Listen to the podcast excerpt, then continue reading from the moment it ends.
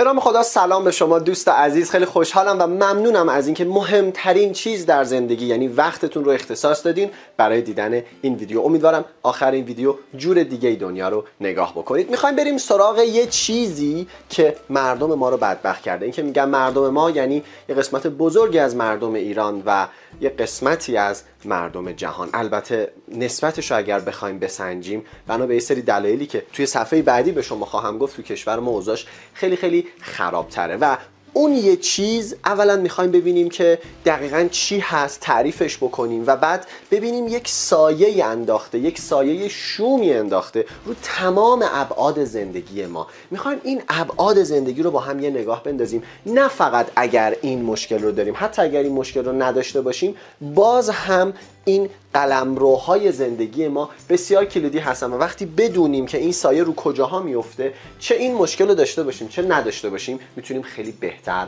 عمل بکنیم. اون چیزی که مردم ما رو بدبخت کرده چیزی که الان می‌خوام بگم. فقط لطفا قضاوت نکنید.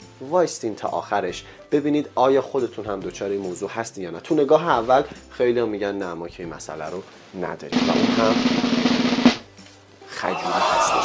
بسیاری از ما به خاطر خجالت کشیدن به خاطر خجالت کشیدن دچار مشکلات خیلی بزرگ شدیم. من عمدن از این واژه سنگین استفاده کردم. بدبخت شدن. چون فشار خیلی زیادی رو زندگی میاره. جلوتر میریم. به شما اثبات خواهد کرد و اگر موافق نبودین حتما به من بگین. ولی مطمئنم که این اتفاق میفته اما اجازه بدین تعریف کنیم. چون تا بحث خجولی میشه همه فکر می‌کنن منظورمون یه آدم گوشگیر ساکت آرومه که یه جایی هستش واسه خودش و هیچ کاری نداره. نه نه نه نه اصلا اینطور نیستش. اجازه بدین تعریف بکنیم و بگیم که اصلا خجولیگری یعنی چی و منظور ما چی هست. وقتی راجع به خجولی داریم صحبت می‌کنیم. زمانی که من میگم خجولی دارم راجع به یک حق صحبت می‌کنم. انسان ها در مقابل گرفتن حقشون رفتارهای مختلفی دارن. یه گروه میرن سراغ اینکه حق بقیه رو بخورن. یه گروه حقشون رو میدن که بقیه بخورن.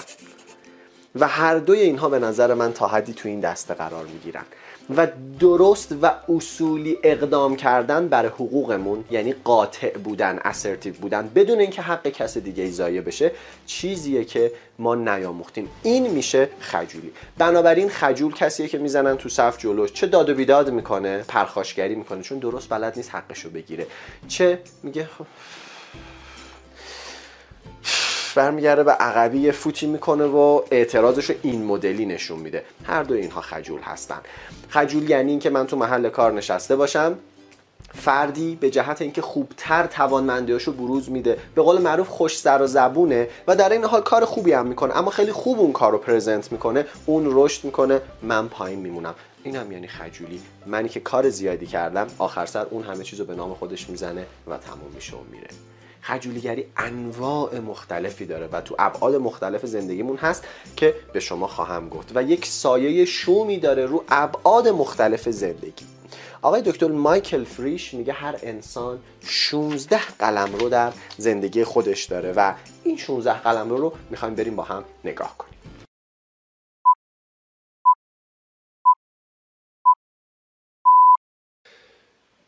بسیار عالی. ایشون آقای دکتر مایکل فریش هستند. ایشون بحث رواندرمانی مبتنی بر کیفیت زندگی یا quality of life تراپی رو کار کردن و کتابی به همین عنوان نوشتن که تو دو جلد هم منتشر شده. ایشون میگن که خب چرا یه عالم آدم هستن هیچ بیماری ندارن؟ مثل افسردگی مثل مثلا حالا وسواس یا خیلی چیزهای دیگه اما حالشون خوب نیست خوشنود نیستن شادمانی ندارن تو زندگی. و واژه‌ای که من می‌خوام بگم اینه که دنیا براشون جهنمه. چرا یه عده بدون اینکه بیماری یا اختلال روانی خاصی داشته باشن حالشون بده.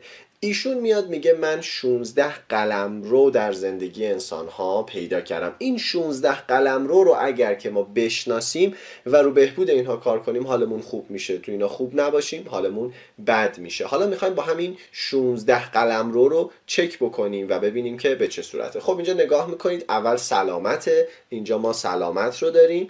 بعد احترام به خیش اهداف و ارزش ها هستند. وضعیت مالی چهارمی تفریح و سرگرمی.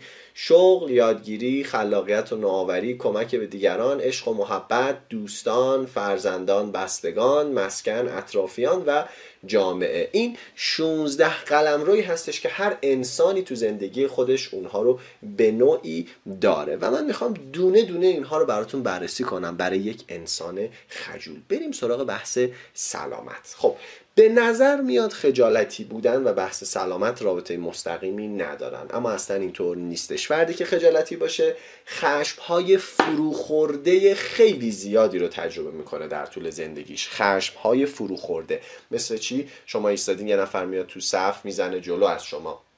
فرد خجول واکنش خاصی نشون نمیده حالش بد میشه تو خودش میریزه. فرد پرخاشگر چی کار می‌کنه؟ داد و بیداد می‌کنه. اونم حالش بد میشه. هر دو دچار بیماری های سایکوسوماتیک یا روانتنی میشن. بسیاری از این گردن دردها کمر دردها مچ دردها بیماری های مشابه ام و خیلی چیزهای دیگه ریشش گفته میشه که سایکوسوماتیک یا روانتنی هست. یعنی میرید پیش دکتر دکتر میگه این کمر دردت عصبیه این گرفتگی بدنت عصبیه درست میشه. ببین کجای زندگیت مشکل داره برو اونو حلش کن. پس این اولین هیته. بماند یه سری جاها واقعا آسیب می‌زنه. مثلا یکی از شاگردان دوره استادی به من می‌گفت خیلی زیبا بود صحبتش و دردناک البته. می‌گفت بسیاری از افراد ایشون تخصصشون بیماری های مشابه اچ و یه سری بیماری های جنسی دیگه بود. ایشون میگفتش که بسیاری از افراد فقط به خاطر اینکه خجالت می‌کشن برن تست اچ بدن نمیرن و خودشون خیلی دیگر رو آلوده می‌کنن. خیلی به خاطر خجالت نمیرن از ابزارهای پیشگیری از بیماری های جنسی استفاده بکنن و سلامتشون هم به خطر میفته بریم هیته دوم احترام به خیشتن. من میگم باید یه سری پلیس داشته باشیم مثل گشت ارشاد که ماشاءالله تو خیابونا هست. یه سری پلیس داشته باشیم آدمای خجول دستگیر کنن به خاطر اینکه آدمی که به خودش احترام نمی‌ذاره یعنی دیگران رو می‌ذاره در اولویت خطرناکه واقعا. و ما باید فورا این بیماری رو انشالله از کشورمون از بین ببریم. اینکه فردی که خجول هست همیشه دیگران رو می‌ذاره تو اولویت و خودش میاد اولویت دوم با اینکه حالش خوب نیست. بنابراین خودش رو خیلی محترم نمی‌دونه. اینم دومین قلم رو قلم روی سوم ببینیم اهداف و ارزش ها انسان خجالتی اصلا نمی‌تونه به اهدافش تو حد بالا دست پیدا بکنه نمی‌تونه توانمندیش رو بروز بده. من باید یه هنری از خودم نشون بدم که یه عده با من همراه بشن یه عده رو من سرمایه گذاری بکنن بتونم با یه عده مشارکت بکنم به یه عده ایدم رو بفروشم کارم رو بفروشم. همه اینها ضروریه اما خب فردی که به اهداف و در حقیقت خجول باشه نمی‌تونه این کار انجام بده. بنابراین هیچ وقت به اهداف و ارزشهاش نمی‌رسه. به لحاظ مالی هم که فرد خجول به خاطر اینکه قرارداد نمی نویسه چون میگه زشته بقیه چی فکر می‌کنم به خاطر اینکه روش نمیشه پولشو بگیره از اون که در حقیقت باید دریافت بکنه. تو وصول مطالباتش مشکل داره. روش نمیشه به کسی پول قرض نده و بقیه سو استفاده می‌کنن و خیلی دلیل دیگه. یعنی می‌دونه ها می‌دونه پول و قرض بده به این آدم دیگه پس نمیده. ولی نه نمی‌تونه بگه و حالش بده. پس ضررهای مالی. حالا یه سری ضررهای دیگه هم هست مثل اینکه من نمی‌تونم توانمندیامو بروز بدم فرصت هامو از دست میدم. اینها هم بماند. اینم چهارمین قلم رو پنجمیش تفریح و سرگرمیه. من همیشه این مثال رو می‌زنم. میگم فکر کنید بهترین جای دنیا رفتین بهترین موقعیت تفریحی یه صف پنج نفر است که می‌خوان یه بلیت تفریحی بگیرید یه نفر میاد می‌زنه جلوتون کل اون روزو خراب می‌کنه. و این واقعا مهم هستش که بتونیم چطور مدیریت بکنیم. به لحاظ شغلی هم همونطور که عقبتر تو بحث مالی گفتیم آدم وقتی می‌بینه تو محل کارش افرادی که خجول نیستن خوب خودشون رو پرزنت می‌کنن حتی ممکن از ما کمتر کار بکنن اما فقط به خاطر اینکه خجول نیستن خوب خودشون رو پرزنت می‌کنن رشد بیشتری دارن تو جایگاه بالاتری از ما قرار می‌گیرن و این باعث میشه که خب رضایت شغلی ما هم بیاد پایین. هیته بعدی بحث یادگیری هستش.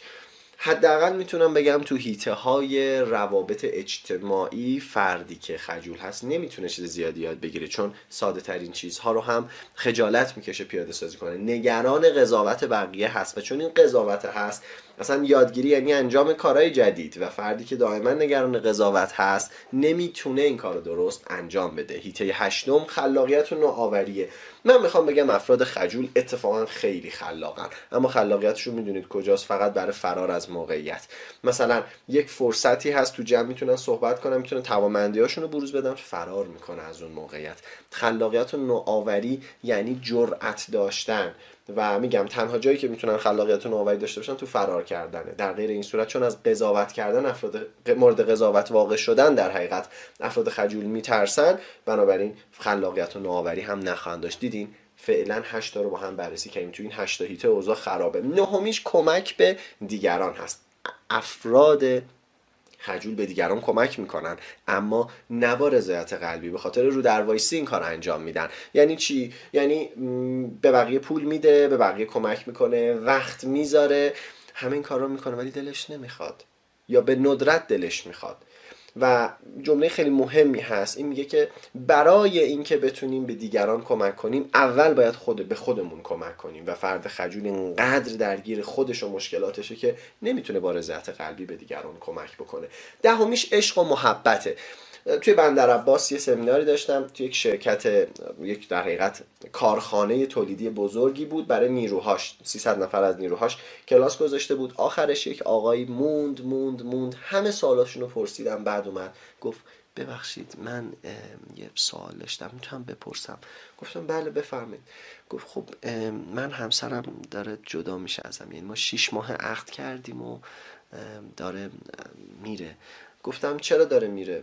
گفت خب نمی‌دونم چرا. گفتم خب چی میگه به شما وقتی دلیل رو می‌پرسی؟ چی میگه؟ خب آخه میگه من بی دست و پام و اینا. خب فکر کنم مشخص شد. آیا امکان داره همسرمون نامزدمون شریک عاطفیمون به ما افتخار بکنه در صورتی که خجول هستیم؟ من از اون آقا چند تا چیز پرسیدم. گفتم وقتی میری تو مغازه شما چیکار می‌کنید؟ گفت من حوصله ندارم با فروشنده کل کل کنم. خانومم چونه می‌زنه بعدش هم میاد بیرون ناراحته. تو فامیلشونم که من به عنوان آقای سکوت شناخته میشم.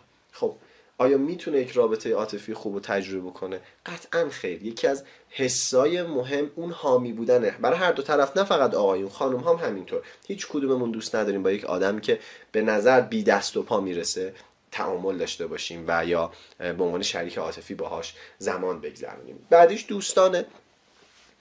فردی که خجالتی باشه اولا ارتباطاتش کمه دوستای جدیدی نداره معاشرتش هم محدوده و بعد چون نه نمی‌تونه بگه به درخواستش معمولا تو تعامل ها اذیت میشه. فرزندان هم همینطور هم اذیت میشیم در تعامل باهاشون هم یه نکته مهمی که وجود داره اینه که افراد خجول عموما در ارتباط با فرزندشون خجول نیستن. اتفاقا بسیار حتی ممکنه پرخاشگر هم باشن. یعنی همه جا موش آب کشیده است ولی میاد تو خونه داد و بیدادش براهه و این خودش اتفاق خیلی بد من زیاد دیدم از این مورد توی اطرافیان نزدیک خودم. و واقعا دردناکه واقعا دردناک هستش. فقط یه سوال دارم.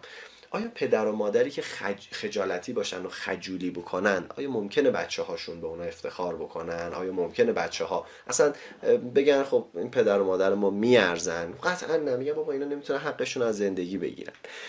سیزدهم بستگانن. همون بلایی که سر دوستان میومد اینجا هم رخ میده و ما معمولا چون نه نمی‌تونیم بگیم خب از همون سو استفاده میشه و تو بستگان و اطرافیان هم به عنوان یک فرد بی دست و پا شناخته میشه فرد خجول. چهاردهمیش بحث مسکنه. من میگم شما تو بهترین برج تهران بهترین خونه رو داشته باش طبقه پایین شما.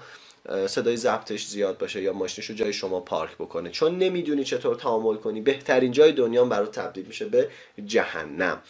اطرافیان هم همینطور تو بحث دوستان و در حقیقت بستگان گفتیم و در انتها جامعه جامعه ترکیبی از همه اونها هستش. فردی که احساس می‌کنه حقش خورده شده قدرش دونسته نمیشه و از این جور صحبت ها آیا اصلا ممکنه که از جامعه لذت ببره یا احساس خوبی به اون داشته باشه؟ همش میگه اینا اینطوری هن این مردم اونطوری هن اینا این کارو می‌کنن و حس خوبی رو تجربه نخواهد کرد. خیلی خیلی ممنونم از آقای مایکل فریش برای اینکه این 16 هیته رو به ما یاد داد. دو تا خواهش دارم. یک روی این 16 هیته بر خودتون فکر کنید. اصلا نه فقط تو بحث خجولی تو همه جنبه ها نگاه کنید. ببینید رو کدوم باید بیشتر کار کنید. رو کدوم خدا رو شکر قوی هستین. رو دو تا از قوی ترین هاش ستاره بزنید. بنویسید خدا رو شکر. رو دو تا از اونایی که باید واقعا روش کار کنید وقت بذارید سعی کنید کار بکنید و بهترین خودتون باشید. راجع به مورد 16 هم جامعه هم بگم.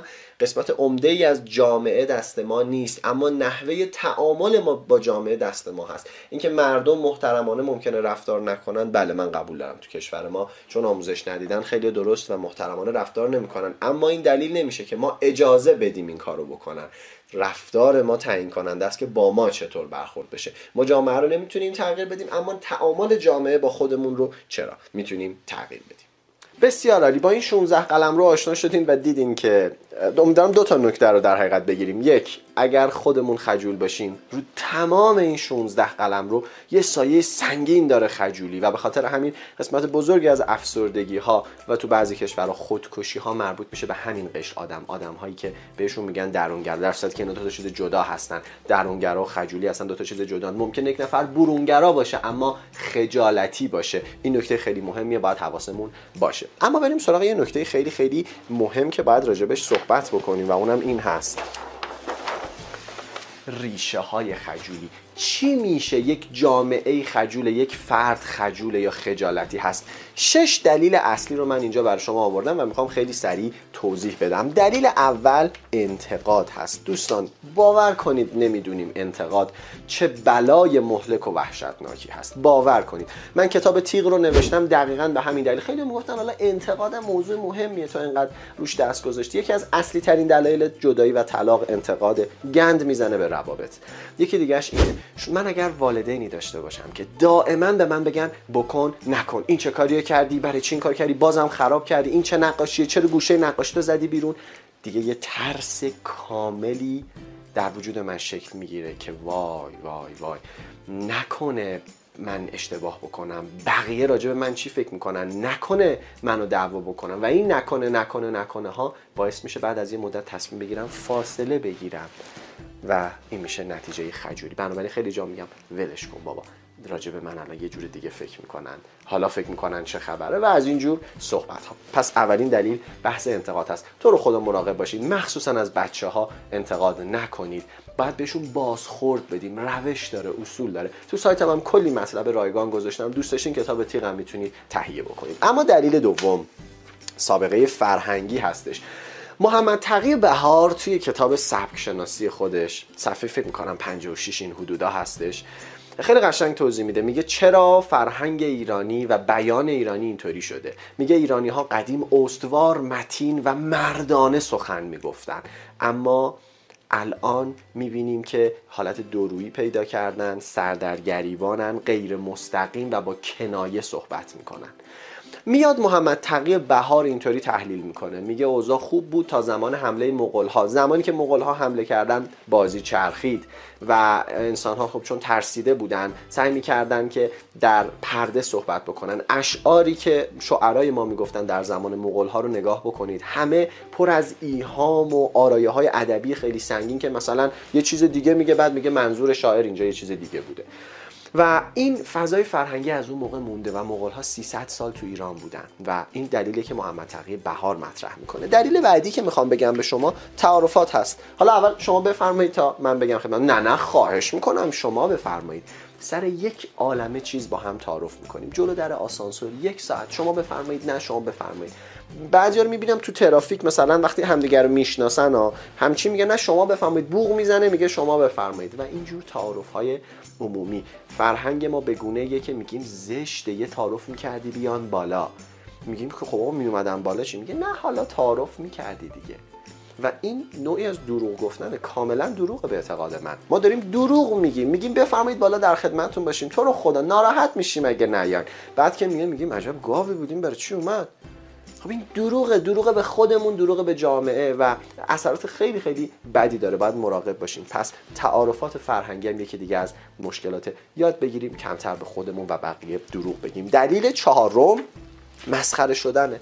فقط کافیه فقط کافیه تو مدرسه. شما یک مشکل کوچولو داشته باشید قدتون کوتاه باشه بهش میگن نصف شیر زمینه. قدتون بلند باشه میگن دراز دیلاخ دماغتون گنده باشه مثل من میگن این آرنجته یا دماغته. دماغت کوچیک باشه یه چیز دیگه میگن. عینکی باشی بهت میگن چاشش به خاصیت نمی‌دونم موات ریخته باشه بهت میگن کچل مو زیاد داشته باشه بدنت میگن گوریل. خلاصه هر چی هر مشکلی وجود داشته باشه یه چیزی بهت میگن.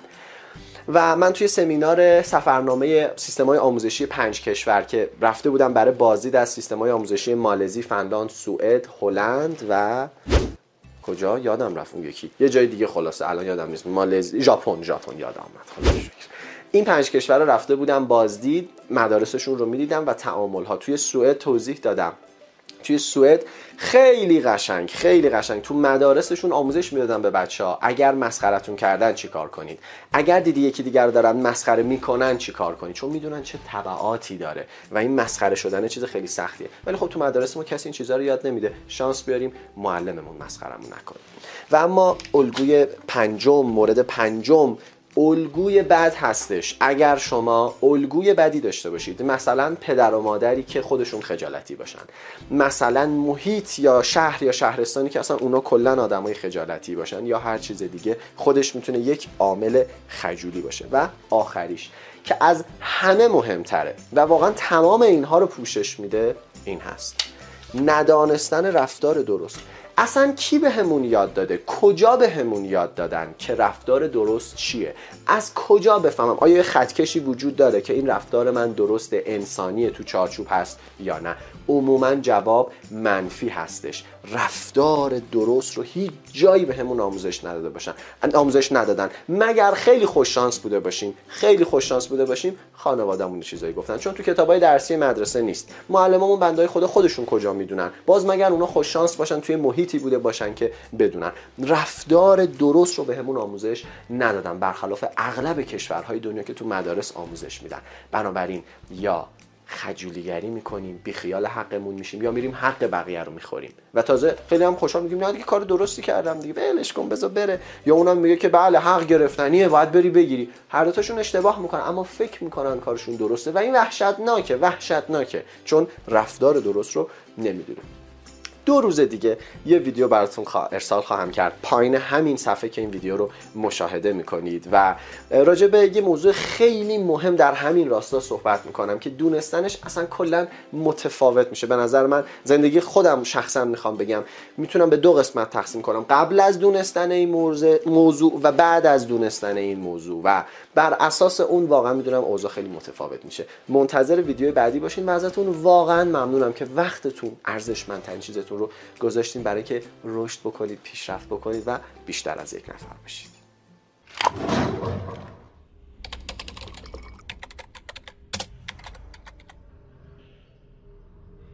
به نام خدای مهربون سلام به شما دوست عزیز وقتتون بخیر و امیدوارم حالتون خوب باشه. ممنونم از اینکه ویدیو دوم رو دارید مشاهده می‌کنید و مهمترین چیز یعنی وقتتون رو اختصاص دادین برای آموزش. توی دنیایی که هر کسی می‌تونه دنبال هزاران بهونه و دلیل باشه و هزاران دلیل برای آموزش ندیدن وجود داره. شما انتخاب کردین که بیشتر از یک نفر باشید آموزش ببینید و زندگی خودتون و دیگران رو بهتر کنید. بنابراین بسیار برای من محترم هستید و از شما سپاسگزارم و تمام تلاشم رو می‌کنم که مطالب آموزشی خوبی رو با شما به اشتراک بذارم. تو ویدیو قبلی خب راجع به ریشه های خجولی صحبت کردیم گفتیم رو 16 قلم روی زندگیمون سایه میندازه. اون 16 قلم رو رو آشنا شدیم و فهمیدیم اصلا فارغ از اینکه من خجول هستم یا نیستم. باید روی این موضوع کار کنم 16 قلم روی زندگیمو بشناسم و تو اونها بهتر عمل بکنم. و الان می‌خوام راجع به یک نمودار خیلی جالب با شما صحبت بکنم و با فرض اینکه ویدیو قبلی رو دیدین می‌خوایم بریم سراغ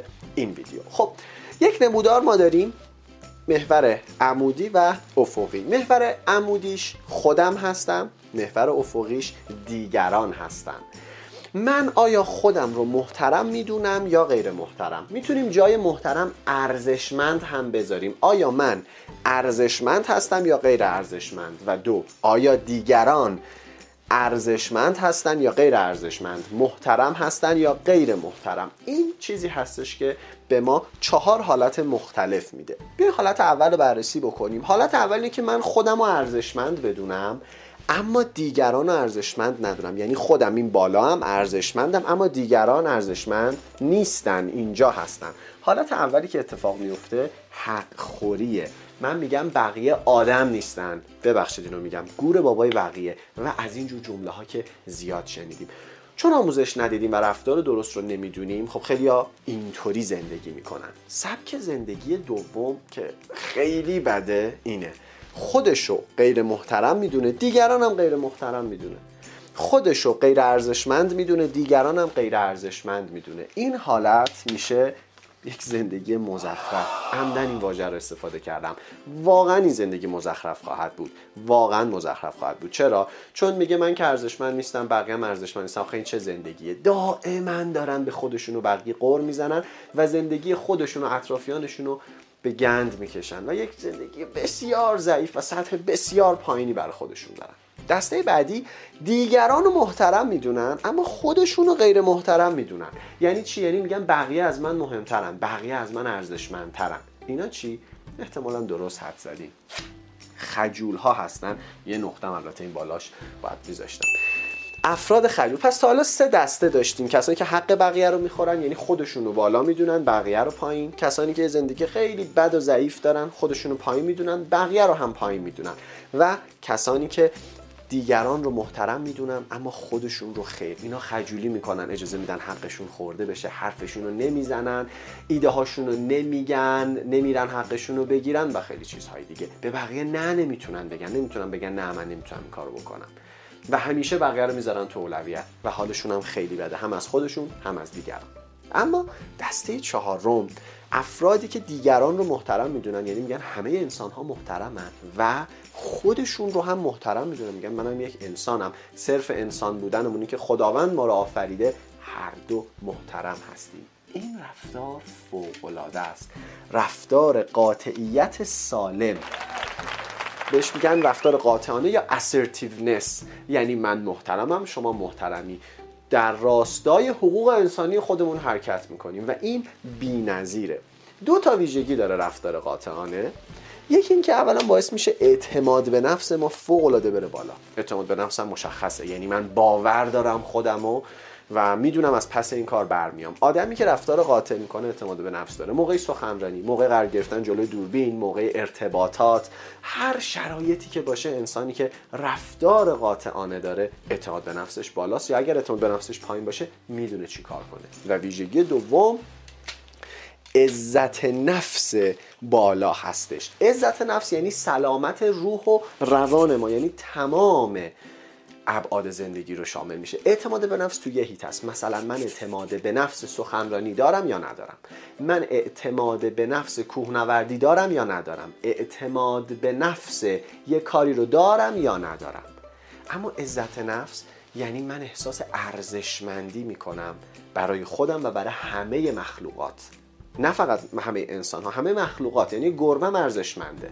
عزت نفس یعنی سلامت روح. اعتماد به نفس اگه از یه حدی بیشتر باشه میشه اعتماد به نفس کاذب خطرناکه. اما عزت نفس یعنی من ارزشمندم من شخصیت خودم رو دوست دارم و سایر مخلوقات خداوند رو. توی شبکه دو یک بار یه مصاحبه با من کردم من به عنوان کارشناس اونجا بودم راجع به عزت نفس مفصل صحبت کردم. شاید لینکش رو پایین گذاشتم که یه نگاهی به اون بندازید. بنابراین خیلی راجع به عزت نفس صحبت نخواهم کرد. اما این چهار رفتار رو یه لحظه باید چک کنیم. اینکه صرفا این آموزش رو ببینیم به هیچ دردی نمی‌خوره. باید آنالیز کنیم. من کجاها کجام؟ کیا احساس خجولی می‌کنم؟ کیا احساس حقخوری می‌کنم؟ یا حق بقیه رو می‌خورم؟ چه زمانی احساس می‌کنم مثلا همه چی خیلی بده و چه زمانی رفتار قاطعانه دارم؟ اما می‌خوایم بریم سراغ قسمت خیلی خیلی مهم.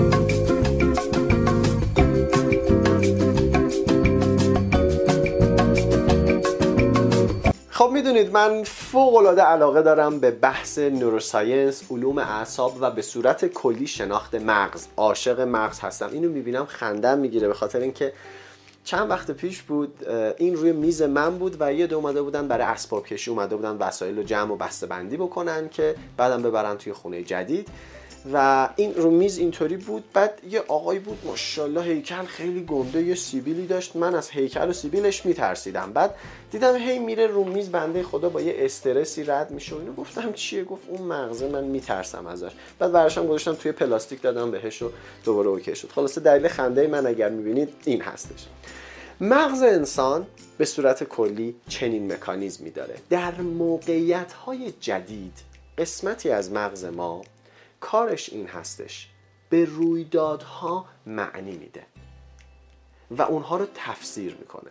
همه ما در مغزمون قسمتی داریم به نام آمیگدال یا بادامه که یکی این طرف یکی این طرف توی مغز ما هست. کار آمیگدال این هستش. رویدادها رو لینک می‌کنه به یا متصل می‌کنه به احساسات. مثلا من یک بار اگر جلوی جمع سخنرانی کرده باشم و خراب شده باشه اون سخنرانی سخنرانی رو متصل می‌کنه به ترس. از این به بعد از سخنرانی میترسم. اگر یک بار جلو جمع یه کاری کرده باشم یکی منو مسخره کرده باشه یا خراب کرده باشم اون موقعیت رو یا به حقم نرسیده باشم یا هر چیز دیگه ای اونو متصل می‌کنه به اینکه از این به بعد اگه حرفتو بزنی شکست می‌خوری. از این به بعد اگه حرفتو بزنی آبروت میره. مسخره میشی. و این خیلی بده. به صورت کلی مغز ما اینطوری کار می‌کنه دوستان. دو قسمت خیلی ساده داره یه مغز درونی یه مغز بیرونی. می‌خوایم ساده ساده توضیح بدیم. قسمت اول مغز درونی. قسمت دوم مغز بیرونی. روند اینطوریه. مغز درونی کارش این هست. هر اتفاق جدیدی که میفته مثلا یه منطقه الان درواز میشه یکی به من میگه که اوی اوی فکر کردی کی هستی داری این حرفا رو می‌زنی؟ دو تا اتفاق ممکنه بیفته. مغز بیرونی من مغزیه که آموزش پذیره یعنی می‌تونه یاد بگیره. و در طول تعاملات با انسان ها کتاب هایی که خوندم فیلم های آموزشی که دیدم توی جامعه خانواده مدرسه هر جای دیگری ممکنه من یه چیزی یاد گرفته باشم. بنابراین یه فایل دارم که در این جور مواقع چی کار بکنم. مثلا اگه یکی به من بی احترامی کرد من چه جوابی بدم؟ قسمت دوم مغز درونی مونه کی کار می‌کنه؟ زمانی که ببینه اینجا فایلی وجود نداره. اگر ببینه هیچ تجربه آموزش یا چیزی تو مغز بیرونی وجود نداره مغز درونی میگه هیچ نترس من دو تا فرمول بلدم با اون همه مسائل رو حل می‌کنم. فرمول اول ترس و فرار. فرمول دوم حمله و پرخاشگری. یعنی چی؟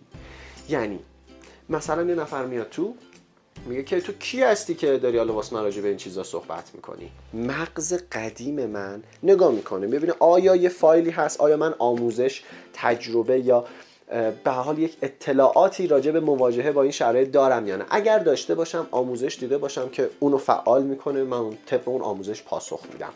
اگر نداشته باشم میگه هیچ نترس خودم بلدم. دو حالته یا فرار می‌کنه یا حمله می‌کنه. کی فرار می‌کنه؟ زمانی که ببینه زورش به اون موضوع نمی‌رسه.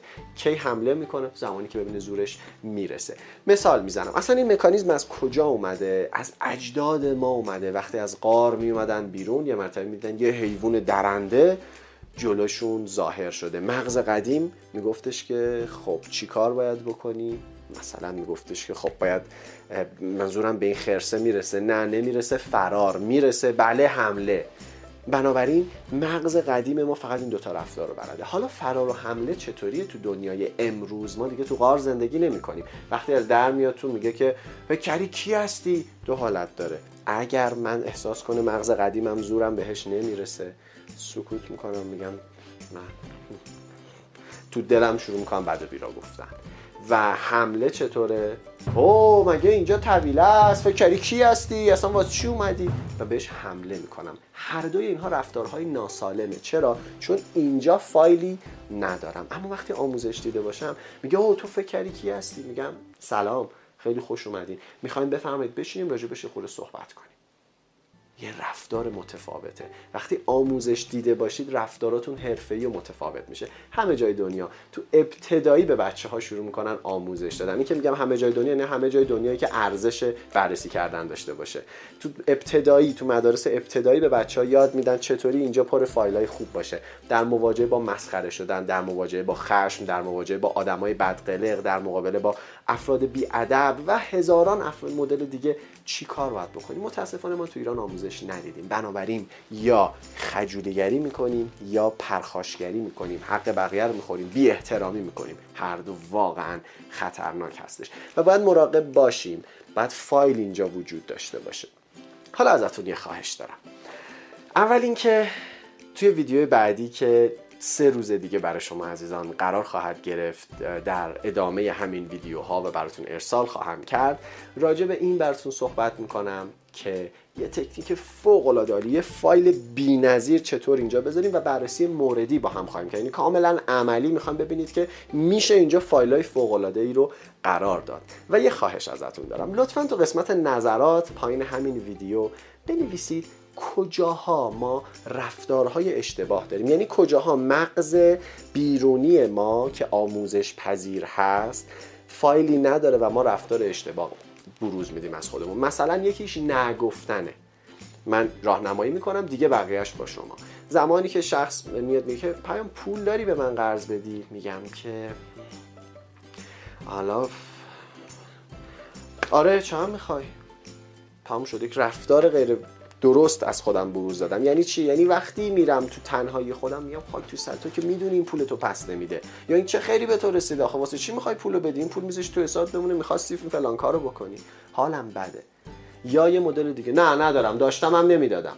این مدلم بده. آموزش ندیدیم چطور محترمانه نبگیم. لطفا تو قسمت نظرات بنویسید. خواهش می‌کنم. که کجاها به دلیل نداشتن یک فایل خوب رفتارهای اشتباه می‌کنیم ممنونم از توجهتون. پیروز موفق و بیشتر از یک نفر باشید. من محمد پایب بهرامپور هستم از مجموعه بیشتر از یک نفر. جایی که تلاش می‌کنیم بیشتر و موثرتر از یک نفر باشیم تا دنیامون جای قشنگتری برای زندگی بشه.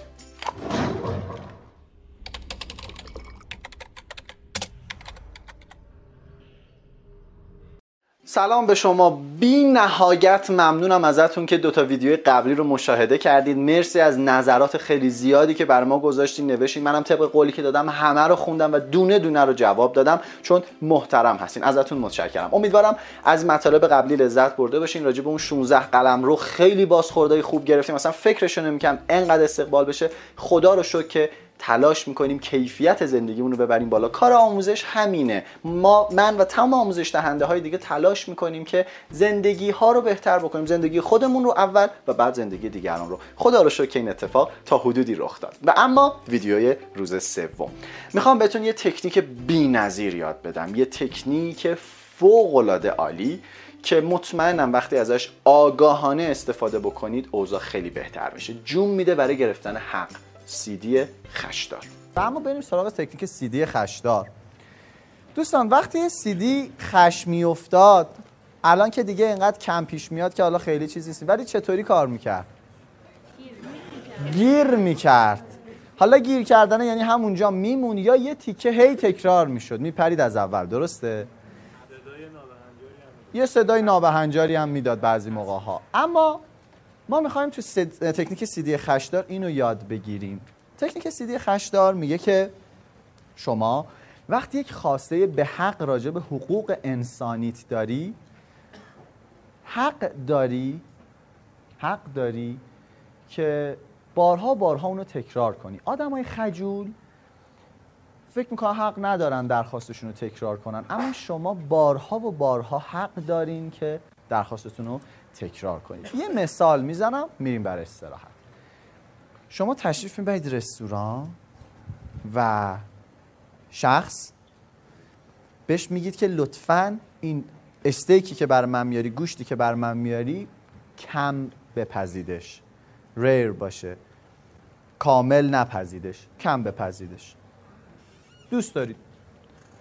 بعد اون میاد قشنگ یه چیز برشته ول ولدان کاملا پخته به شما میده. نزدیک به سوخته.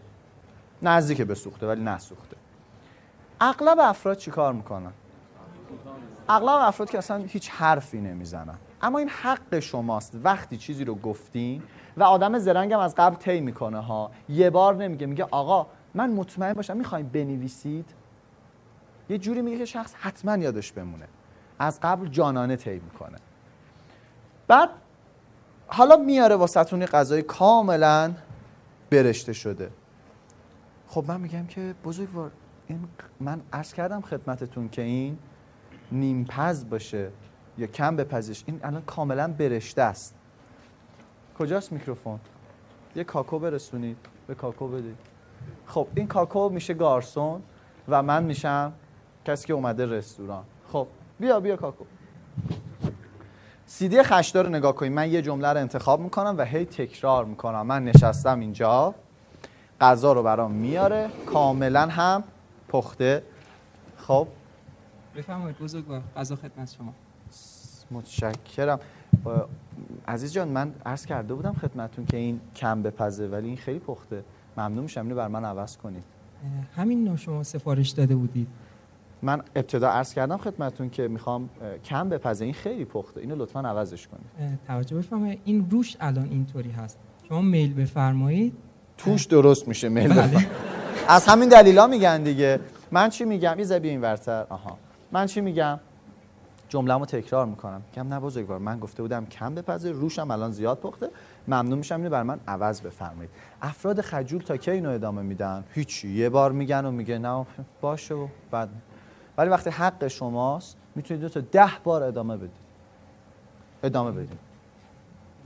بزرگوار شما اینو میل بفرمایید. من به شما قول میدم که مشتری دائم ما بشید که برشته به میل بفرمایید. بلندتر بگین این خیلی معدبه بلندتر بگو که بشنوم. محبت کنید. اینو میل بفرمایید. به شما بلندتر گفتی. بله. میل بفرمایید. به شما قول میدم که مشتری ما بشید. زنده باشید. این یه عده دوستش دارم من اصلا می‌تونم وقتی زیاد میپزه اصلا حس خوبی ندارم. اینو لطفا بر من عوض بفرمایید. من الان نمی‌تونم این رو برای شما تعویض کنم چون 45 دقیقه طول می‌کشه تعویض این. الان که 20 دقیقه آوردین غذا رو دیگه و اینکه خب شما اشتباه کردین رو باید اصلاح کنید. بذارید تو اولویت زودتر بر من بیاد. اینو لطفا بر من عوض بفرمایید. خب مشتری جدیدی هم هستن. ما همون 45 دقیقه ایرادی نداره بسیار عالی. من ابتدا شفاف گفتم. خب من که نمی‌تونم منتظر بمونم برای این اشتباه. لطفا اینو بر من عوض بفرمایید. عوض. الان اون پدیده هایی که سوار ماشین میشن و پیاده نمیشن میگن اگه نکرد چی؟ میگم خب اگه شما چند بار ادامه میدی؟ اگه بارون بود چی؟ راست میگه. اون خیس اینجا زیر بارون مونده. تکنیک سیدی خشدار میگه یه جمله رو انتخاب کن تکرار کن تا به حقت برسی. منتها. یه عده میان خلاف حقشون رو با سیدی خشدار میگن. این هیچ فایده ای نداره. خودتون رو تشویق بفرمایید. مرسی کاکو جان.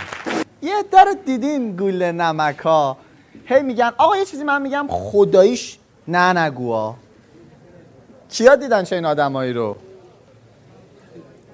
می‌خوان از شما بله رو بگیرن؟ که چی بشه؟ که نه نشنون دیگه و شما ندونسته. و خیلی همون به خاطر خجولی یا به خاطر بلد نبودن چیکار می‌کنین؟ مرسی عزیزم. میپذیریم. خب حالا می‌خوایم یه تمرین بریم دو به دو. شما سیدی خشدار بلدین. جملتون چیه؟ یه- من که نمی‌دونم چیه. بعد بدونم تا بتونم بگم بله یا نه.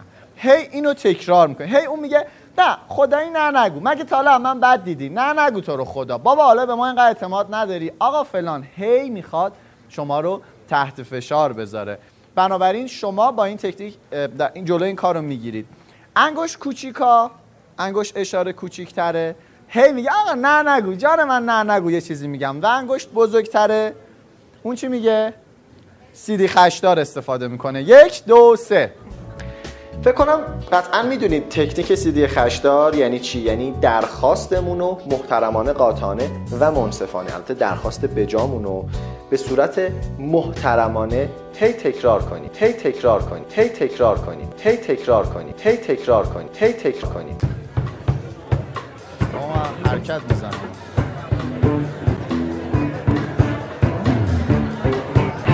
یه بار این یکی از کاربرداشه کاربرد بعدی اما می‌خوایم افرادی که تو صف جلومون می‌زنن رو ببینیم چطور مدیریت کنیم. هشت نفر بیکار که فقط واسه صف وایستادن می‌خوان وایستن بی زحمت بیان سری هیچ حرفی هیچ کاری سری بیان بیان. بله. مرسی. بسته. همینقدر بسته. همینقدر بسته. خب. آقا من به شما دروغ گفتم. شما قرار نیست تو صف وایسی شما قرار نونوا باشی. آفرین. خب ایشون نونوا هستن. من الان قرار نوبتم بشه.